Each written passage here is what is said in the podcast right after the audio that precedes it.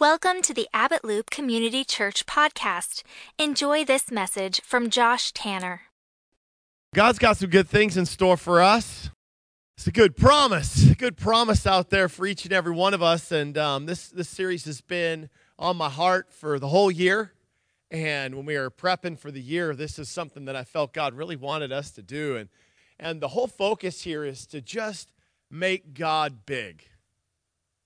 Just make him big and bigger and bigger and bigger. The bigger he gets in your eyes and my eyes, things start to change for us. And when God gets bigger and really we start to see him for the size he really is, you know what I'm saying? Because he already is big. He's the beginning and the end, the Alpha, the Omega. When we start to see him that way, stuff begins to shift. I start to see myself more accurately. I begin to see you more accurately. Because I don't see myself sometimes God isn't big enough. I think I'm a little bigger than I really am. I think my little spot and my contribution in the world is like maybe a little bigger than it really should be. Sweet. And then, you know, I don't know about you, but um, North Korea kind of freaks me out a little bit. I mean, some of y'all were World War II, like Pastor Dick. I'm pretty sure Hitler freaked you out a little bit, right, Pastor Dick? Okay. There's some things, there are some things in our world that can make us freak out a little bit. And we, we think, oh my goodness, the world is unstable. What is going to happen? That's when we start to see God too small. And that's really what I want um, this series to do for us. And that's my hope and my prayer, and I, what, I, what I believe God wants is that we begin to see Him for who He is, and He creates a stability in us because we see His sovereignty. When we get to be really small and, and we see that we're on this ginormous, you know, humongous aircraft carrier that's Jesus, and we're an ant on an aircraft carrier that's Jesus, it the waves, the everything, the wind, I mean, you're like, oh my goodness, this thing is stable. That's that is what Christ is, that's what, what he's doing in and through uh, uh, you know, throughout world history. And that's one of the things you want to look back is into the Old Testament. There are things in the Old Testament that foreshadow the coming of Christ and they call them types of Christ. And as you look in, you begin to see the ridiculousness of God's planning and detail in our lives and how powerful and sovereign He really is. He's just, He has got this thing.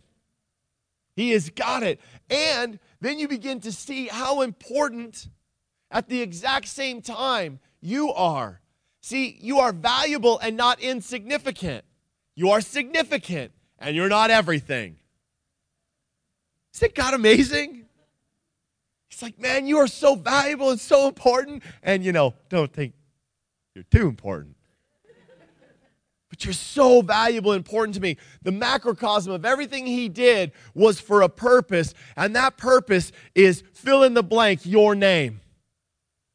Your name. And then it's everybody gets to look, oh, it's my name? Yeah, your name. Your name written in the Lamb's book of life if you choose Jesus, but he did all of it for you. That's the purpose. But he's holding the whole thing just in his hand like it's nothing. So we're going to look in and we're just going to see over the next couple weeks as we lead up to Christmas just the promise. We're going to look at all of the th- well not all. We're going to look at some of the ways that God has just been rigging this system from the beginning and causing it to work out for your benefit, for mine. And he wins. This, this is rigged. And he has done it. It is won. And we get to be a part of it. Jeremiah 32 17. Ah, sovereign Lord, you have made the heavens and the earth by your great power and outstretched arm. Nothing is too hard for you. And it goes on in verse 27, and God says this about himself It says, I am the Lord, the God of all mankind. Is anything too hard for me? The answer is no. Romans 11 33. Oh, how great are God's riches and wisdom and knowledge. How impossible it is for us to understand his decisions and his ways. How impossible. It's not possible for you and I to understand the beginning and the end, the Alpha, the Omega, how God Himself could just speak the world into existence, and the power of that word sustains life through to eternity. How in the heck? You and I cannot understand the, the, the detail that God has put into the planning of each and every one of our lives, woven throughout the fabric of history to accomplish His plans. You and I can't get that. For who can know the Lord's thoughts? Who knows enough to give him advice? And who has given him so much that he needs to pay it back? For everything comes from him and exists by his power and is intended for his glory and all glory to him forever. Amen. I want to read that one more time. For everything comes from him, from God, and exists by his power and is intended for his glory this, we're talking about God's sovereignty. We're talking about his power, his power that never ends. It doesn't get weak, he doesn't get tired, he doesn't get bored, he doesn't get disinterested. He's on point all the time, and it's sustained, and it is happening, and it is going to be finished, completed. God doesn't get, the world doesn't get out of control for God. He isn't like, oh my gosh, what am I going to do? What am I going to do with this North Korea thing? Oh, I got to figure something out. He's not thinking like that. He's like, he's like, oh, terrorism's on the rise. Oh, I didn't see that coming.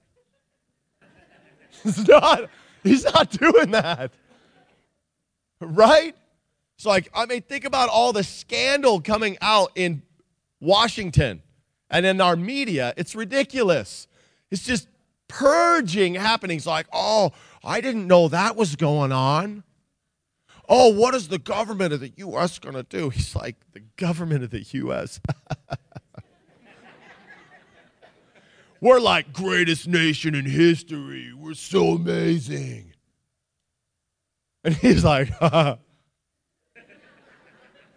he's like, so tiny little thing. He's like, I was sustaining that little ant in the palm of my aircraft carrier. And we, now, for us, you look out, yeah, in world history, probably the most amazing nation ever. But in, from God's perspective, eh, not quite the same. He raises up every king and puts him down. He raises up every nation and puts it down.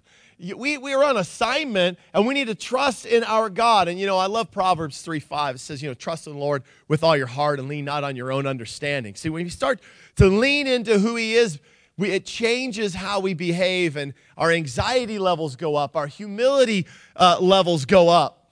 Anxiety levels go down, humility levels go up. What am I saying?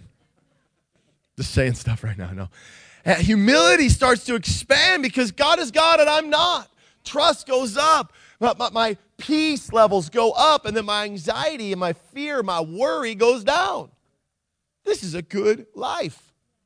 And it isn't about all those circumstances and things. If I can see God right, and this is why the Bible is such a treasure to us, it's because we look into the written word of God, which we believe is the inspired word by the Holy Spirit for us today to be able to look in and see all of what God has done and be able to show us how he's still at work today in our lives and he's got this thing. So let's look in at the life of Abraham and Isaac. We see in Genesis 21, Abraham gets this great promise fulfilled. The Lord kept his word and did for Sarah exactly what he had promised. She became pregnant and she gave birth to a son for Abraham in his old age. This happened at just the time that God said it would. That's cool. At just the time that God said it would. And Abraham named his son Isaac. Eight days after Isaac was born, Abraham circumcised him as God had commanded. Abraham was just a simple hundred years old when Isaac was born. Cakewalk. Give me 20 kids at 100. I can take it.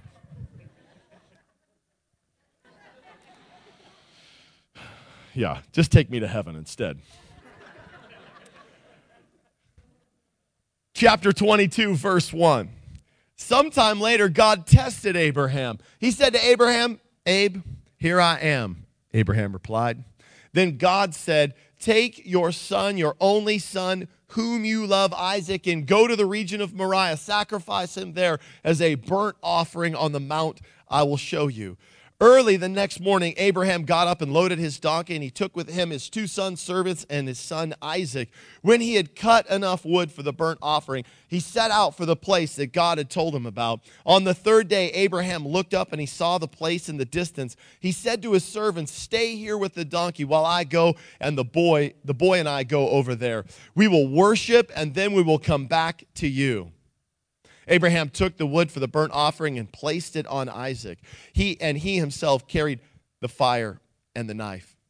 As the two of them went on together, Isaac spoke up and said to his father, Abraham, Yes, my son. Abraham replied, The fire and the wood are here, Isaac said. But where is the lamb for the burnt offering? I'm getting nervous.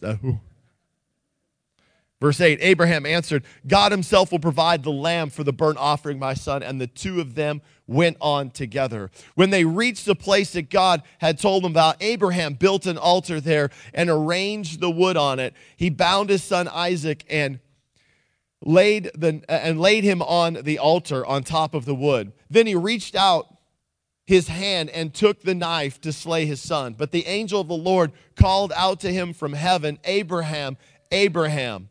Here I am, he replied. Do not lay a hand on the boy, he said. Do not do anything to him. Now I know that you fear God because you have not withheld from me your son, your only son. Abraham looked up, and there in the thicket he saw a ram caught by its horns. He went over and took the ram and sacrificed it as a burnt offering instead of his son. So Abraham called the place, The Lord will provide. And to this day, he said, It is said, on the mountain of the Lord it will be provided. Amen. Come on, let's pray. Father, we're asking you that, God, you would shift the way we see you, God.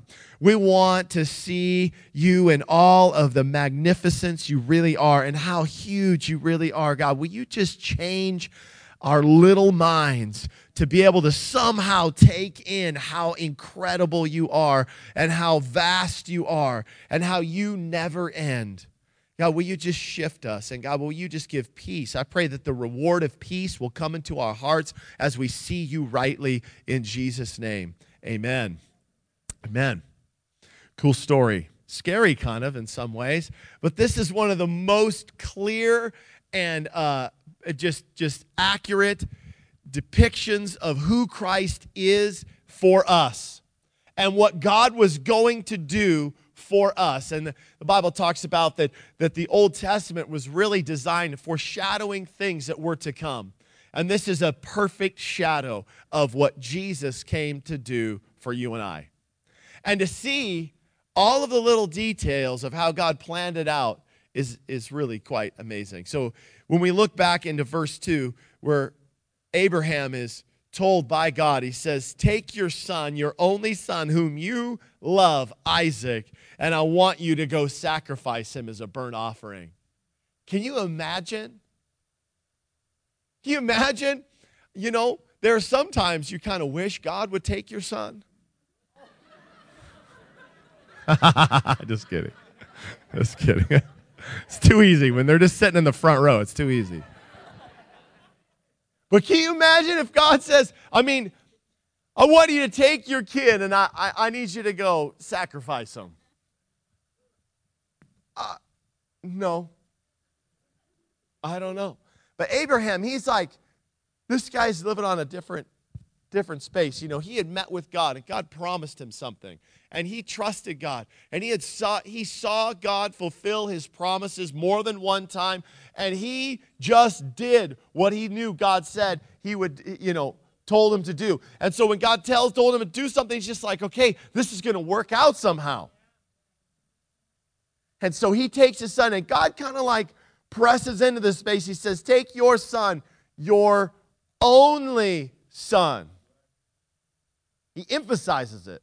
He only gave him one son for a reason, right? Because he had a plan, he had a purpose. He's rigged the system, he has set it up, and he wanted it all to work out just the way he did to prove his, his sovereignty, his power, but he wanted to prove the Messiah. He wanted to prove that when Jesus came, he was God, and it was impossible for anyone else to ever do what he did. So he says, Take your son, the one whom you love. And he goes, Go to the Mount Moriah. This is amazing thing. This Moriah in Chronicles, uh, actually it's Second Chronicles 3 1, this is the place where Solomon was told to build his temple. And it's the exact place where Jesus was when he gave up his life on the cross. How ridiculous is this? He says, I want you to go to this space. I'm going to show you exactly where it is in Moriah. And this is where the temple was, where the presence of God came to visit with the people. And then it's exactly where Jesus took his cross and went to go give his life on Calvary. Same place. Not by accident, folks by design. And on this exact same mountain, the exact same foreshadowing happens of what Christ was going to do for us. And he asks him to give up his son as a burnt offering. That sounds terrible. And he said, you know, but the burnt offering in the Levitical law was really unique because it was about what they call the propitiation of sin and the consecration of worship for that believer. Okay? So the propitiation of sin is this kind of big word that really means we're going to take the sin that belongs to me and we're going to transfer it to something else. It's actually going to go into the animal that we are now sacrificing. And God's wrath is turned from the individual to the animal, okay? And, so he asks to give Isaac in this exact same way. It's like, I want you to take your son and I want you to offer him as a burnt offering, not just anything else, but a burnt offering. And I want, I want to use Isaac, and he's going to use this example to see that Jesus now would become the propitiation for our sin, where the wrath would be turned away from us onto him, and that we would be set aside as a nation. See, Abraham was set aside when he did this as a consecrated worshiper of God, and Abraham represents all the children of God. That's all of us. And so in this, we would represent the, the consecration being set aside as worshipers for God. And not just any kind of offering, but an offering of fire. An offering of fire. So when in Christ we find ourselves not only being, He takes on all the weight of our sin, He becomes sin for us. We also get consecrated, set aside as worshipers for God when we choose Him, and then we get lit on fire, burned up, totally consumed. See, this offering got totally consumed and burned up, so there's no longer any of it. It was all given up as an offering. It's the same kind of lifestyle that we are given into when we receive Christ is he says, you know what? I'm going to give you something when you choose me. I'm going to give you fire, and it's the baptism of the Holy Spirit. And guess what? It's going to burn up everything inside of you. So your whole life is like my whole life is a burnt offering to the Lord. Ephesians 5 says that he gave up his life, Jesus, as a burnt offering or a sacrifice to God that was a sweet smelling aroma. You do the same. Come on. It's not by accident. God's got this thing in his hand. He's got you in his hand. He's ready to move you, man. He has specific details. He wants to move you in your life so that when you and I go to heaven and we turn around and we have offered our life as full sacrifices, not just bumped around in our life, but when you and I offer our life as a burnt offering, a full sacrifice, okay, of consecrated worship to Him, allowing Him to lead us, we are going to get this cool opportunity to look back in heaven and see how He wove it all together in this ridiculous way to just make it all happen. So everywhere when you're when you're walking in obedience and in faith with Christ, you're giving him the opportunity to weave you into his tapestry of sovereignty. Just say that's rad. That's rad. Even if you don't like to say rad, you should start because it's cool. Look at this. So, Genesis 22 3. Early the next morning, it's even more amazing. Abraham gets up and he loads his donkey, and he took with him his two servants and his son Isaac. And, and they had cut enough wood for the burnt offering. He set out to the place that God had told him about. And on the third day, Abraham looked up and saw the place in the distance.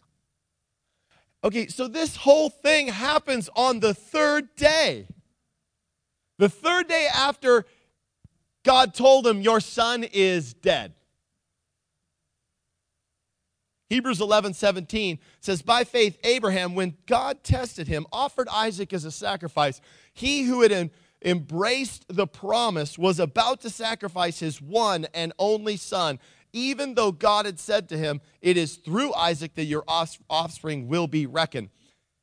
Abraham reasoned that God could even raise the dead. And so, in a manner of speaking, he did receive Isaac back from the dead. And in Abraham's mind, in that day when, uh, when, when God told him, Your son, you want you to sacrifice him, his son was dead for those three days. Does that make you think of anybody else? I don't know about you, but it makes me think of the fact that Jesus was dead for three days. And when he came back, the sacrifice was fully paid, and he was what? Raised from the dead. Just like Isaac, brought back from the dead. Oh, man. God's ridiculous. He doesn't miss out on details. He's got it all planned. He's got your life planned. He's got this thing in his hand.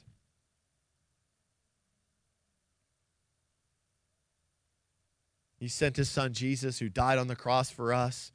Three days he was dead, and on the third day he was raised to pay the price for our sin. In verse 6, Abraham took the wood for the burnt offering and placed it on his son Isaac. He himself carried the fire and the knife as the two of them went on together. So Isaac, who's like Jesus in this story, carries his own wood for the fire. And he carries it up the same mountain that Jesus carried his cross to be crucified. That happened to be wood, by the way.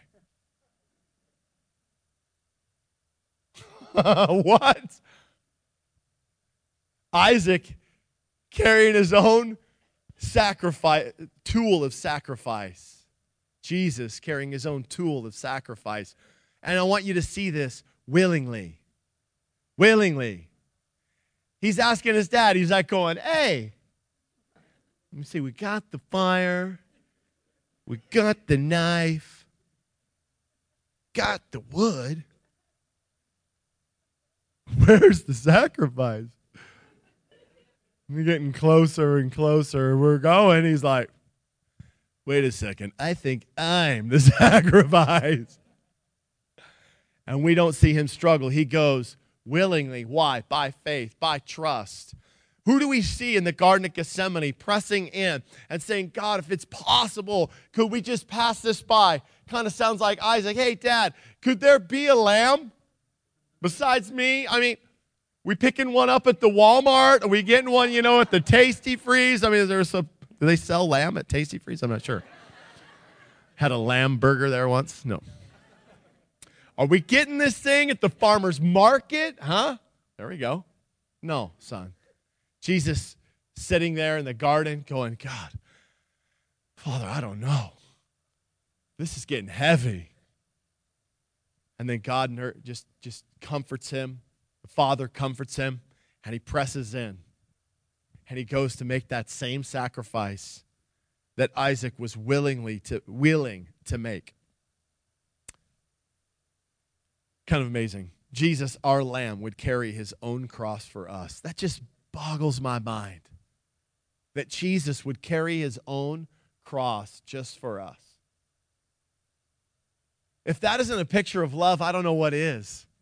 Because that's the other thing in this is not just how big God is, because he's so big and he has all this woven and he has it all figured out, but he has it done in a heart of love for you. Because your, your world is like, it's always like, it's just crashing in around us.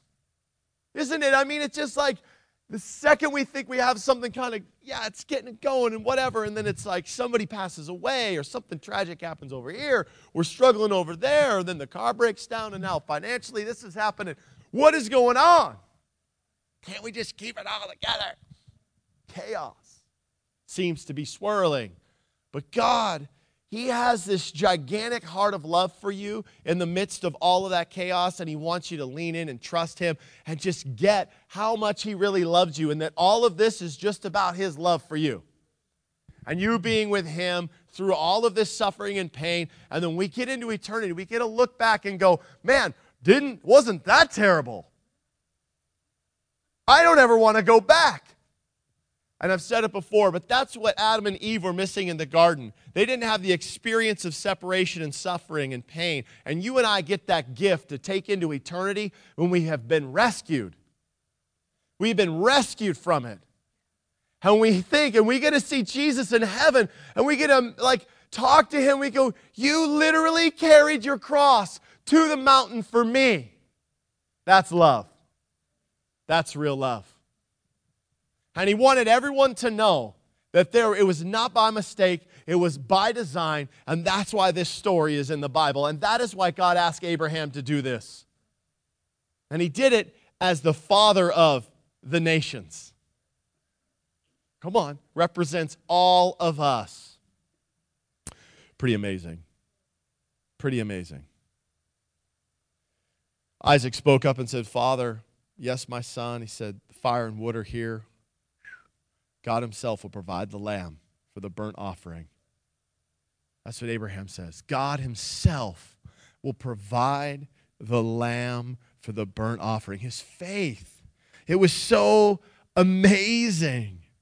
Abraham trusted and he believed. He just had an unwavering mixture of faith and trust and love and understanding of who God really was. Just God was big to Abraham. I want to have that same kind of sight. I want to see him that way.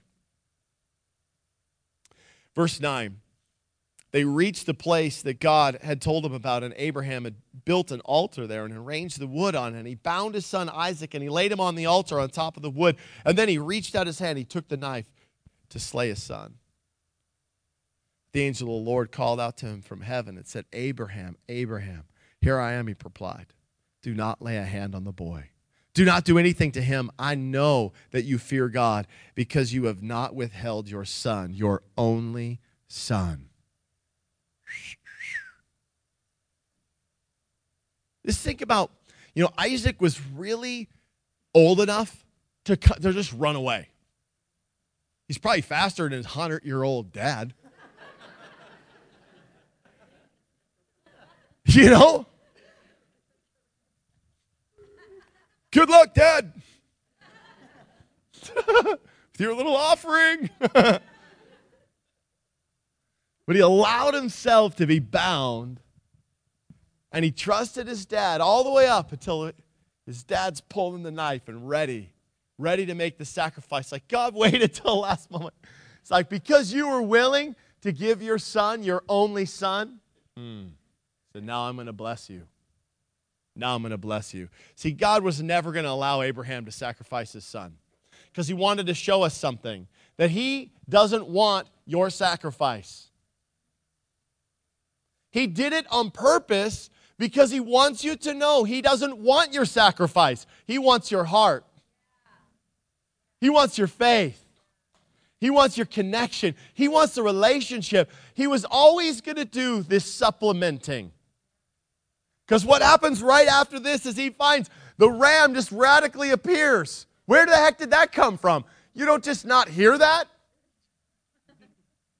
Are they that quiet? Is it a ninja ram? I, I don't understand. It just, it's in caught in his horns like, I'm stuck. God just makes this thing come out of nowhere. Just like Jesus, just at the right time. God sent his son for you and I at just the right time when they're like, they, they had no plan. When we were his enemies, there was no other way out. The law had like been going, and, and everybody's like, this is terrible and hard, and everybody's suffering, and it's like no one can do it. And like, this plan isn't going to work. What are we going to do? Messiah, God, when are you coming? And then out of nowhere, that ram, that lamb, the supplemental lamb of God, replaced for us, put into our place. Isaac gets the get out altar free card.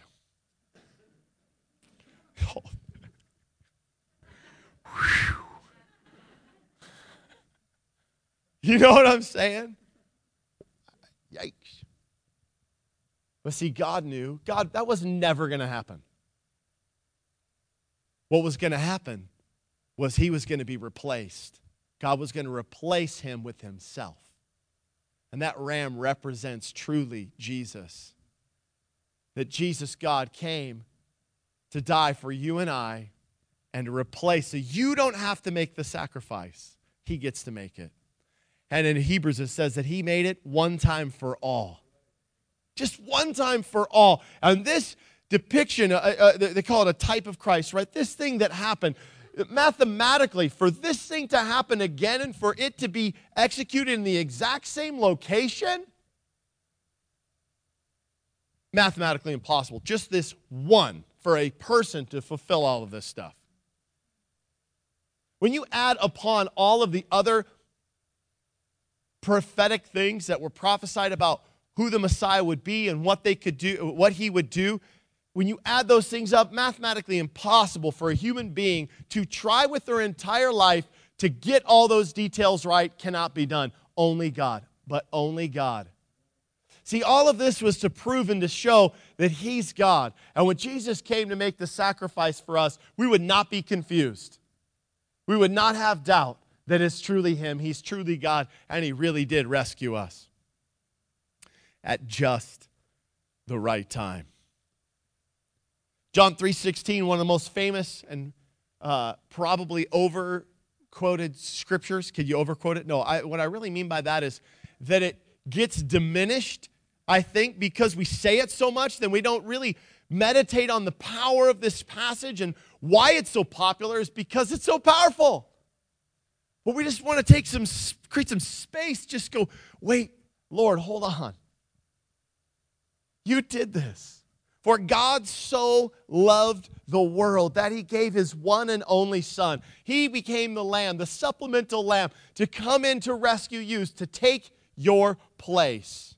That whosoever believes in him shall not perish, but have eternal life. For God did not send his Son in the world to condemn the world or to get you to measure up or get you to get your sacrifice done. No, he came so that he could save the world through him. His plan from the beginning, when he started the garden, wasn't, oh my goodness, what am I going to do? Oh, these people, they sinned. Shouldn't have put the tree there. What was I thinking? It's like right there in front of him. Could have put like some barbed wire or something around it or thorn bushes. No. He sticks it right. This was part of his plan. He wanted you. He wanted you. But he wants your heart. He doesn't want your sacrifice. He wants your heart. He doesn't want your, I got to get it all perfect and measure up and be perfect and get it all right. He wants your heart. See, God so loved the world that He set all this up. He made it all, He orchestrated it all perfectly. And sometimes we get confused going, how could a loving God create all of this chaos? God so loved the world that he would embrace you. You are chaos. He didn't create the chaos, you did. Loved you so much, he was willing to endure the chaos so he could have you. And he knew to make all this work, you and I, to get to be in eternity, we needed something. We had to, with a, to have a free will choice to choose to love and fully understand what Christ has done for us and the love relationship that He has, that He would carry His own cross up to Calvary to die for you and I, for us to get that. We need the pain and the suffering and the loss of this life to be able to understand what love really is in the measure that it is quantified in the concept or just the, the, the fullness of Him carrying His cross to the top to die for you and I. Come on. The fullness of what all of that means, we're going to get it with all the pain and suffering and loss we have here. When we walk into eternity, you and I are going to get what that meant for Him to walk up that mountain and die for us. We're going to get it. We're going to get it.